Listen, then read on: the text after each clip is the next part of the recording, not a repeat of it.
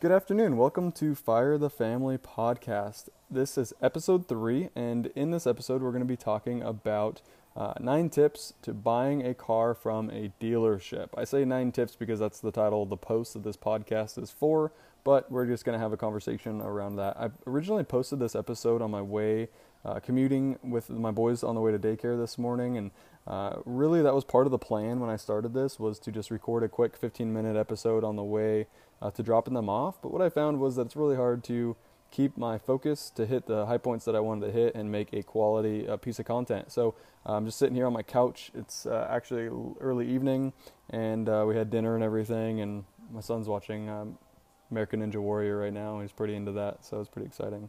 Uh, so we're gonna go over uh, kind of the reasoning behind why Kayla and I purchased a new used car, why we took a loan out, and what that means for our fire journey, for uh, how this might work for your fire journey uh, or how it may not.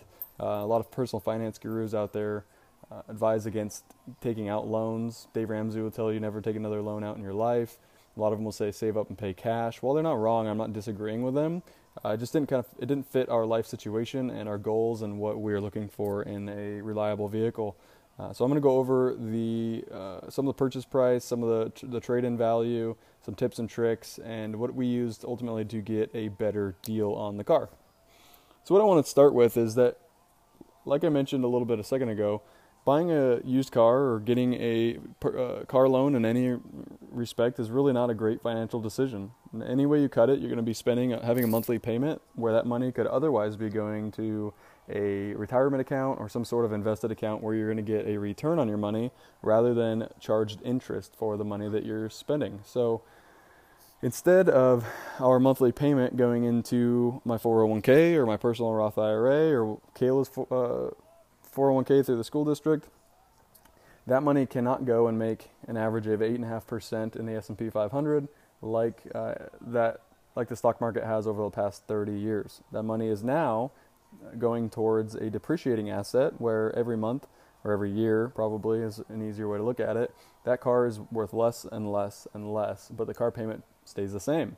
And we're paying principal and interest. So principal is the money that you actually owe on the car. Interest is basically your fee for taking out the loan. And the more you pay on the principal or the more you pay on each payment that you put towards principal the faster your loan's going to get paid off and the less interest you're going to pay uh, so the good good rule of thumb, a good idea is that you want low car payments, but when you go to a dealership, that's not what you want to focus on. You want to focus on total car price, price out the door, and that includes sales tax. A lot of people don't realize that, but when you're looking at a twenty thousand dollar car, you can budget pretty much about two grand for sales tax, and that's going to be added on to your loan, and you're going to be paying interest on that amount as well. And so that's an interesting thought there because that's going to raise your price by about twenty or thirty dollars a month, depending on the the price of the car, obviously, and if you have a trade in and what your total loan value is. So let's jump jump into the post here, and uh, basically, uh, if you want to read along, if you want to go and read the full thought out post with pictures and figures, uh, go to firethefamily.com. Uh, it's the most recent post that we have on there, and uh, has a picture of my wife sitting in her new car. So what I want to start with is the reason why we are comfortable getting a car loan is because even with this car payment that we are going to have, uh, we are still going to be saving over 40% of our income each month. And if you've read any of my other posts, that's pretty much what our goal is. If we can save 40% each month, we're going to be able to have the choice to retire early. We'll definitely be financially independent at the time in the time period that we're looking for. So anything above that can be discretionary or you know can go to another cause. It can go to uh, donations or uh, giving, um, whatever you, whatever you feel like you need to do. But we were comfortable with the car payment because, I mean, we're going to be saving a decent amount of money each month in the in the thousands of dollars, and this is just a fraction of that. That's a very small fraction. Uh, so we're completely comfortable and willing to make that trade-off for the reliability and the long-term value that we're going to be able to get out of this car. So my first tip is never buy new cars. I learned this lesson the hard way in 2013. We paid uh, about $18,000 for a Chrysler 200 Touring, and at the time it was really because the reason we bought it was because we were looking at uh, many different cars in that price range, about the fifteen to sixteen thousand dollar price range, and they all had about 40, 50,000 miles. They were all prior rentals, and we ran across, ended up running against across this car, and it was brand new, and it was about seventeen, let's say seventeen, eighteen thousand dollars, and uh, we are like, oh, it had zero miles on it, or forty miles. It was brand new, so it was like, well, it makes it makes logical sense to us to buy a brand new car for a couple thousand dollars more than buy you know a heavily used car for fifteen, sixteen thousand. And we weren't wrong. I don't think that was a terrible decision. Uh, the model of the car is really what you know, and what the car turned out to be is really what uh, what kicked our butt. So walking out the door is probably a little bit more than eighteen thousand. I remember getting him down a little bit on the purchase price. I think we got him down close to a thousand dollars on the car. So adding that all in was probably around 18, 19 grand when we walked out. It was a while back, so I don't remember the exact figures. But the day we walked off the lot, you know, just like any other new car, we lost a ton of money in depreciation. And uh, fast forward to today or Saturday when we uh, when we when we traded it in, uh, we got six or five thousand dollars trade-in value for the car.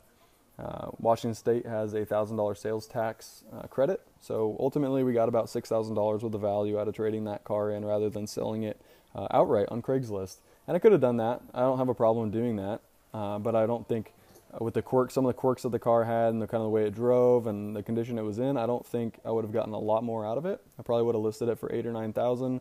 I would have got uh, discounted down just because that's what people do on Craigslist, and probably would have ended up selling it around six or seven thousand dollars. So uh, I don't feel too bad about the convenience factor there and just trading it in to get that off the, the price of the loan.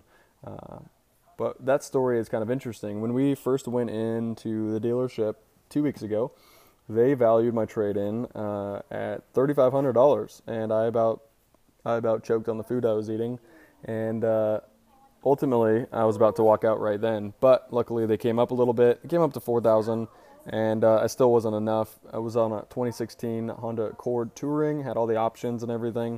It had about thirty thousand miles on it, and it was a really nice car. We really liked it. We drove it around. Uh, but ultimately, we just couldn't come to come to agreement. They wanted a little bit too much for the car wouldn't give me enough for the trade.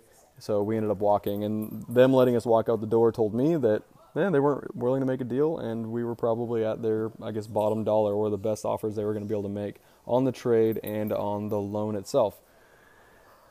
So I realized when we went home that day, I realized I didn't really have a lot of leverage. I didn't have a good reason for them to come down on price, really. There's not that many. There wasn't that many Hondas in the in the town for sale that we were looking for in our price range and with the options that we wanted, and leather being one of them. And that actually was harder to find than I thought it was going to be. So what I spent the week doing was working on getting some leverage, and uh, that leverage that I ended up getting was number one. I used Kelley Blue Book's instant cash offer. Uh, I didn't intend at all to take them up on that offer, but it is a way to get a uh, price for the car that you're looking at trading in, and it's a cash price. And what they do is they partner with a local de- local dealership, and that dealer says, "Hey, if you bring this car in and everything checks out as you said, uh, we'll cut you this amount of money." And it's it's the offer's good for like a week. And uh, what they do is they send you an email certificate. So I took this certificate that said they'd give me 5,300 bucks, and I sent it off to my sales guy and said, "Hey, they're to do 5,300 cash, just selling them the car." Uh, what are you guys going to be able to do? Are you going to be able to beat, you know, your, the four thousand that they that they offered me? And this was at the same dealer owned it, but it was at a different location. It was a Subaru location, and I'm, now I'm working at the Honda location with the same sales guy. So ultimately, I agreed to bring my car in on Saturday. This last Saturday, they valued my car at five thousand dollars and said, "We're not messing around. This is the best we're going to be able to do."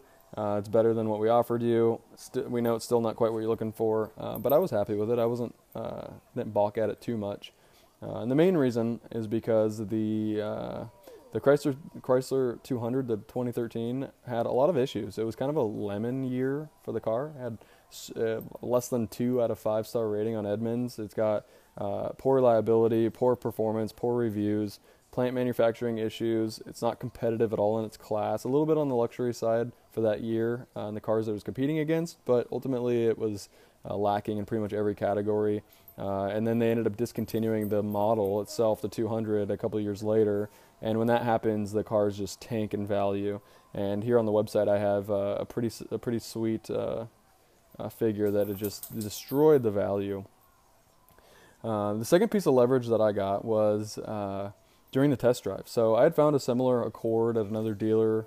Had less miles. Um, the one we were test driving at the time was a 2016 silver 2016 from Hawaii that had some body issues, and uh, somebody had curbed the rims pretty bad. So uh, what I did was I found a similar year, it was the same year, 2016, and they had it for sale at a local dealer. It was black, had black interior, leather, which is what we're looking for, is the EXL trim and they wanted like 18.9 for it. And so i you know casually floated this over to the sales guys like hey i might go look at this one today.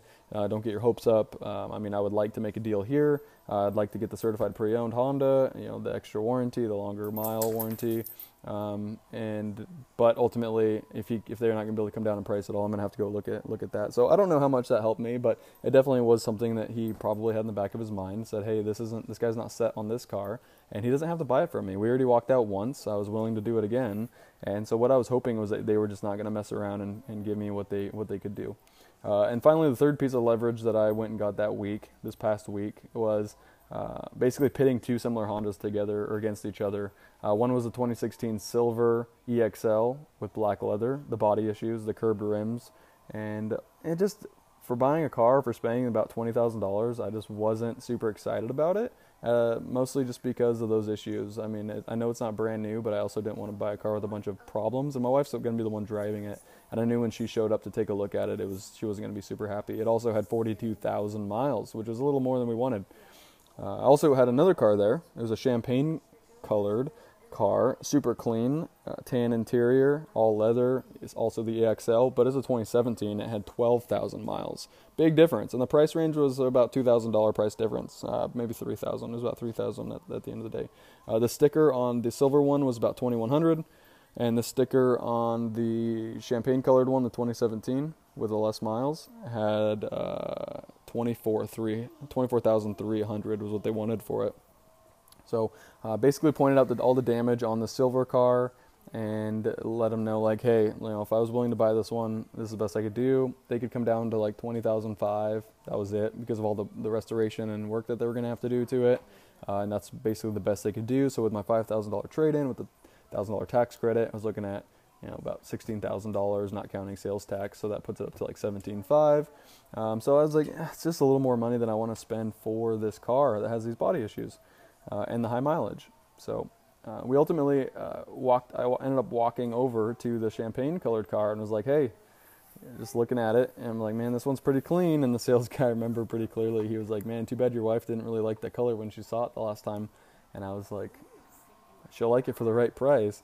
Uh, so we talked about it, and I said, hey, I'm thinking 22,000. They wanted 24, 300, and I was like, I'm thinking 22. He cringed a little bit, and I was like, I know, I know, but I'm thinking 22. I'm telling you 22. You come back and tell me what you can do. And the reason why I did that is I know that was low.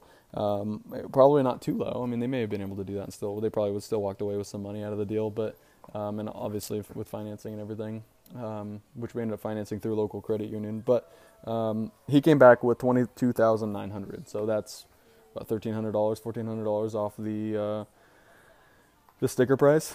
So that plus the coming up for 1500 on the trade in uh, was about $3000 got him to move in either direction for. And I, I, mean i was pretty happy with it. I was like you know that's pretty close. Let me, let me take my have my wife take a look at it and see where we're at.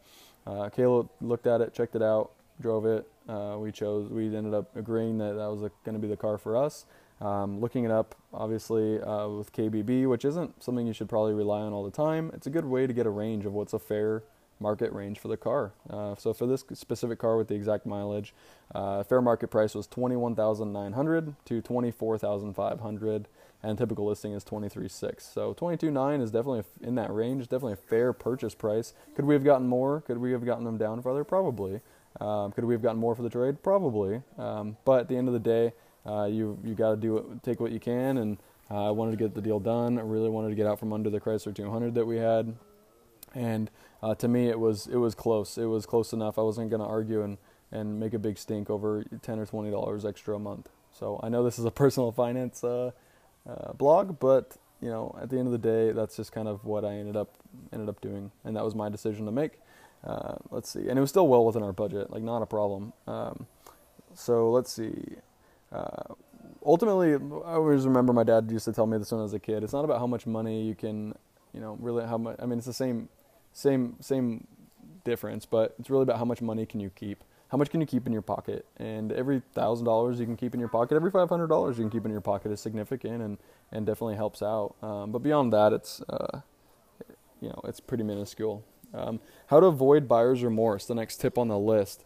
Uh, really, you want to pre- be prepared. You want to do the work on the front end. You want to uh, do everything that you can to know what you're getting yourself into, to know what you can afford, and when you do that, when you do the do the front work, you know when you show up and you make a deal, if that's within that range, you don't really have anything to be you don't have anything to be remorseful for. I mean, you did all the, the pre-work, and you might have a little bit of you know anxiety or something like, oh, was that a bad financial decision? And and you can tell yourself that it probably was, but uh, hey, you got a, you got a car out of it.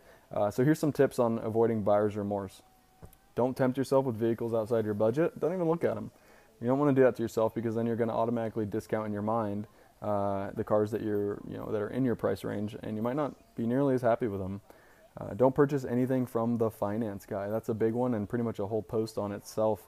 Uh, and I'll go into detail on that in a little bit. Uh, don't let them fit a more expensive car into your budget. Uh, dealers will often try to do this. They'll ask you what your monthly budget is, and they can fit just about any car on the lot into that budget by increasing your interest rate, by giving you a longer term on the loan, and you don't want to give them that flexibility, and that's not really what you're after. You should be after total walk out the door price. Do your own loan calculator on Google. It's super simple, and find out what that monthly payment's going to be, and see if that's within your price range. Don't let them do the math for you, because they'll take advantage of you every step of the way. Don't focus on monthly payments. Uh, focus on total purchase price. Don't forget to add tax to the purchase price. That's a really big one. Uh, we talked about that a little bit beforehand. Uh, because that's going to skew, that's going to change your monthly payment by 10, 20, 30 dollars a month. Have a budget in place and ensure your monthly payment fits into it. So, um, kind of repeating myself there, but they're really important. Once you do all that work, I think that's those are crucial and critical in avoiding that dreaded buyer's remorse. The next tip is don't buy anything from the finance guy. This guy is like the ultimate sales guy in the department. This is where the de- dealer makes a lot of their money. I don't want to say all of it, but they make a significant amount of money, and a lot of his, their not his, their money. I should say, finance man, man or woman. Uh, they make a lot of their money from preying on people that don't know any better. This is why they have their whole spiel. This is why they pull out the blank, blank sheet of paper and draw all over it.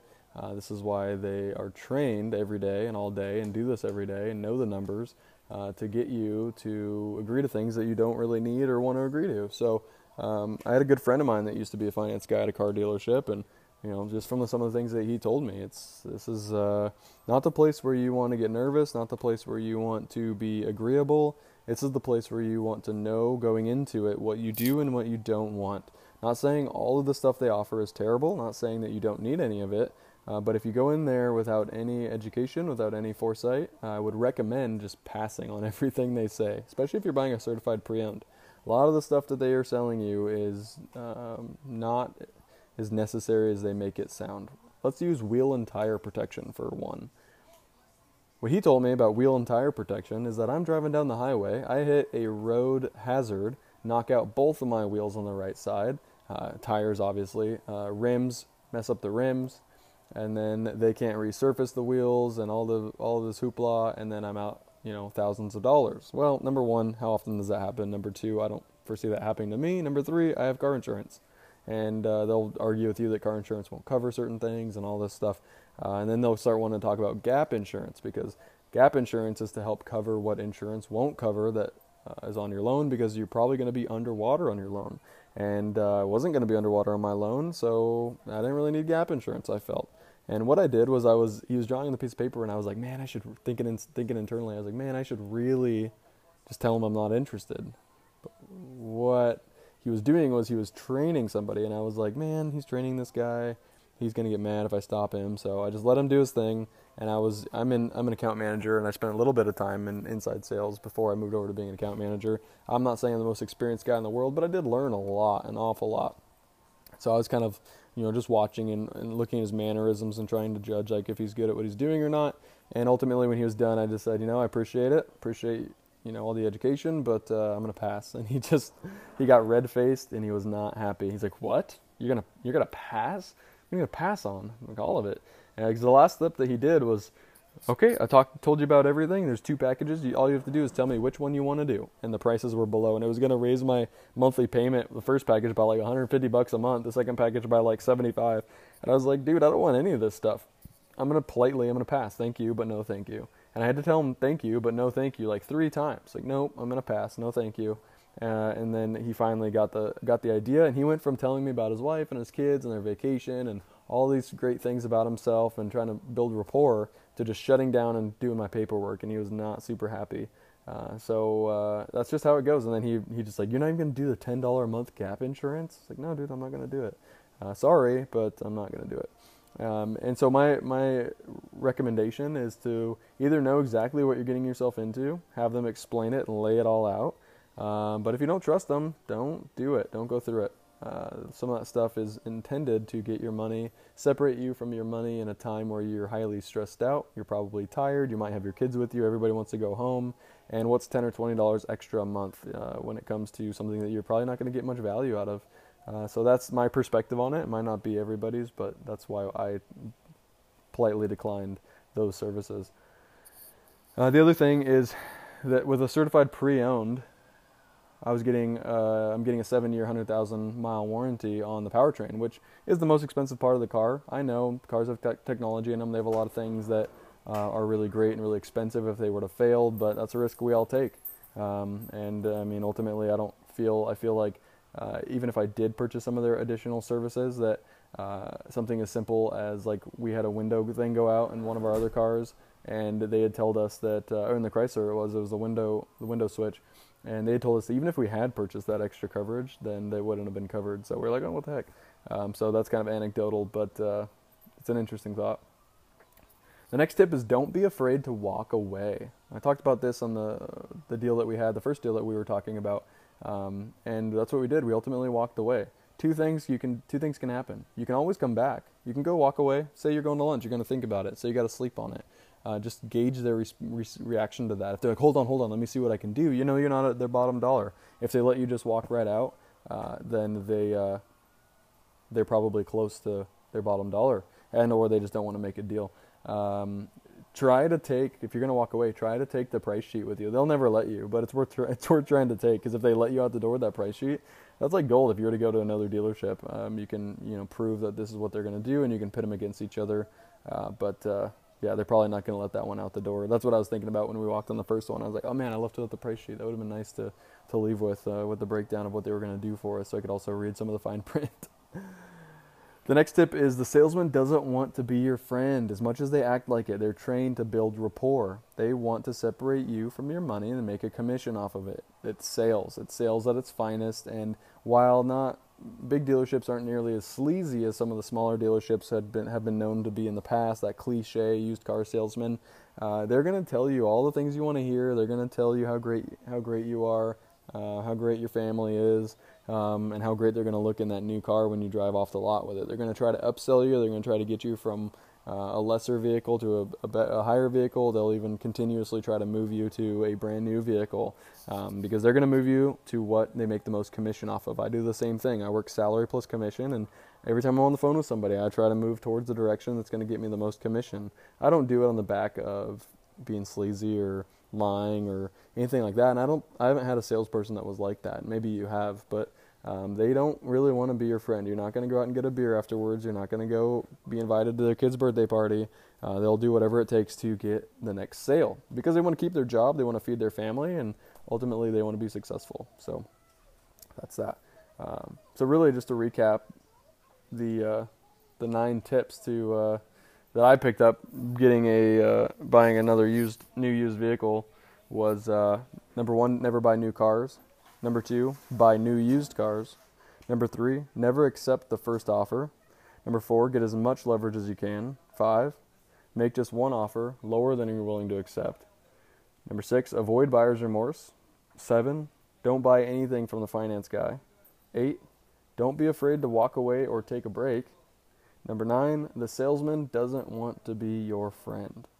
These are all things that came into play during this last purchase. Uh, and uh, were really kind of fun to pick up and think about and sharing, you know, sh- knowing that I was going to share it here with you guys on the website. So Um, really excited about that. Uh, we're excited to have the car. It's a great car.